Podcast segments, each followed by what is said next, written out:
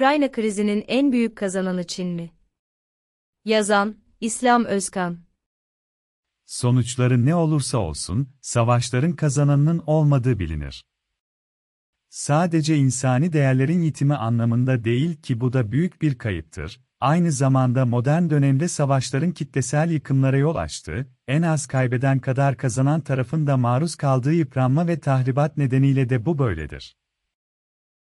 Dünyanın en büyük askeri güçlerinden biri olan Rusya'nın normal şartlar altında Ukrayna'yı ezip geçmesi beklenirdi ancak yaşananlar, kısa süre içerisinde Putin'in Kiev'deki kiliselerde Paskalya ayini yapmasının o kadar kolay olmadığını gösteriyor.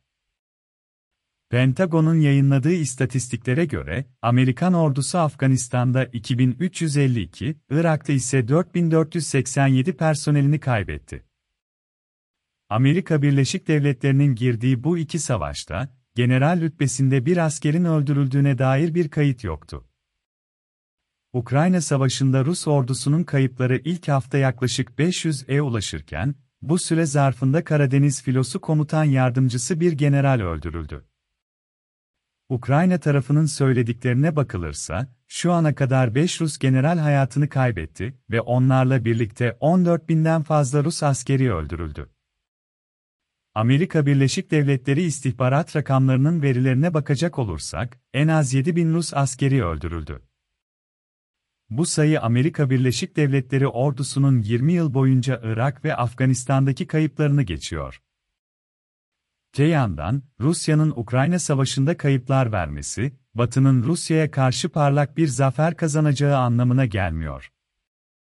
Her şeyden önce Rusya'ya uygulanan yaptırımların yansımalarını batılı ülkelerin ne ölçüde telafi edebileceğinden kendileri dahil kimse emin değil.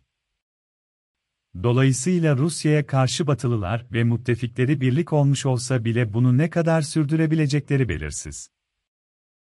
Bu savaşın sonucunu kestirmek için vakit çok erken ama savaşmasa da meyvelerini devşiren bir ülke var ki, savaşın ekonomisine olumsuz yansımalarından kaçınmayı başarır ve gücünü korursa önümüzdeki süreçte bu savaştan en karlı çıkan taraf olabilir.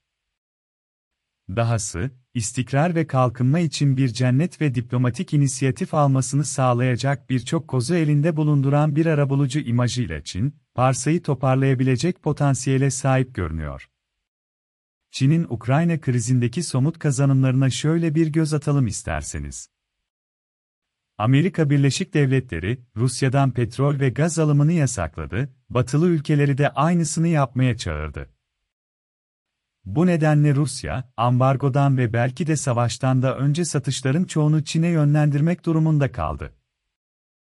Aylar önce Rusya ve Çin, aralarındaki ticaret alışverişini artırmak için ticaret anlaşmaları imzaladılar. Çin, enerji ihtiyacını Rusya'dan %10'dan fazla bir indirimle alabilecek gibi görünüyor. Batılı ülkeler, Rusya'nın bankalar ve dünya ülkeleriyle olan anlaşmalarını durdurma umuduyla uluslararası ödeme sistemi SWIFT'i kullanmasını engelledi. Bu nedenle Moskova, Çin'in 2015 yılında kurduğu Kıps adı verilen paralel bir ödeme sistemine başvurdu.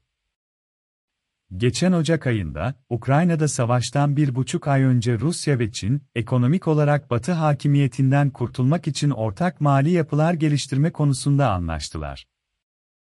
Böylece Rus hükümeti, Rusya Merkez Bankası ve Rus bankaları, Çin'le ya da bir başka ülkeyle yaptıkları herhangi bir ticari işlemi SWIFT sistemi üzerinden açtıkları dolar hesabı üzerinden yapma olanağına kavuştu. Sadece bu da değil. Batılı merkez bankaları 300 milyar doları aşan Rus Merkez Bankası'na ait rezervleri dondurduğundan Rusların kalan kısma güvenmekten başka seçeneği yok, bunun yarısından fazlasını ise Çin Yuan'ı oluşturuyor. Üstüne üstlük bu yılın ilk aylarında piyasaya sürülen Çin dijital para birimi, Rusya ve daha birçok ülke için önemli bir ödeme aracı haline gelebilir.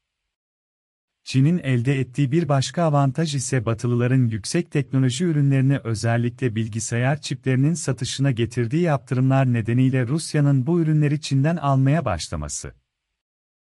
Son olarak 400 batılı şirketin Rusya'daki varlıkları için alıcı aradığı bir zamanda devasa mali varlıklara sahip Çinli şirketler bu varlıkları çok ucuza satın alabilirler. Bunlar işin ekonomik yönü. Diplomatik boyuta bakıldığında ise Çin, Rusya'nın Ukrayna işgalini kınamaktan kaçınırken ve Rusya'ya yaptırımları kınarken Putin'e doğrudan desteğini açıklamak gibi bir tutum içerisine de girmedi. Tersine krizin barışçıl bir şekilde çözümüne yardımcı olmak için arabulucu rolüne soyundu. Çin, çok hassas jeopolitik dengeler içerisinde olduğunun gayet farkında ve bıçak sırtı durumu ancak diplomatik enstrümanlarla yürütebileceğini de gayet iyi biliyor. Putin'in bu savaşta yenilmesi Çin'in pek işine gelmiyor zira bu, Amerika Birleşik Devletleri'nin bir sonraki hedefinin kendisi olacağı demek. Buna karşın Putin'in kazanacağı herhangi bir zaferin tüm Avrupa ülkelerini Amerika Birleşik Devletleri'nin yanına sürükleyeceği ve ona bağımlı hale getireceğini öngörmemesi de düşünülemeyeceğine göre böyle bir zaferi de arzulaması mümkün görünmüyor. Pekin, savaşın yarattığı belirsizliğin geçmesini beklerken, bu savaşın sona ermesinden sonra ortaya çıkabilecek jeopolitik avantajlardan yararlanmak için seçeneklerini dikkatle değerlendiriyor. Tarafların bu savaştan yıpranarak çıkması, özellikle Avrupalıların Çin'le daha dengeli bir ilişki kurmalarını beraberinde getirecek.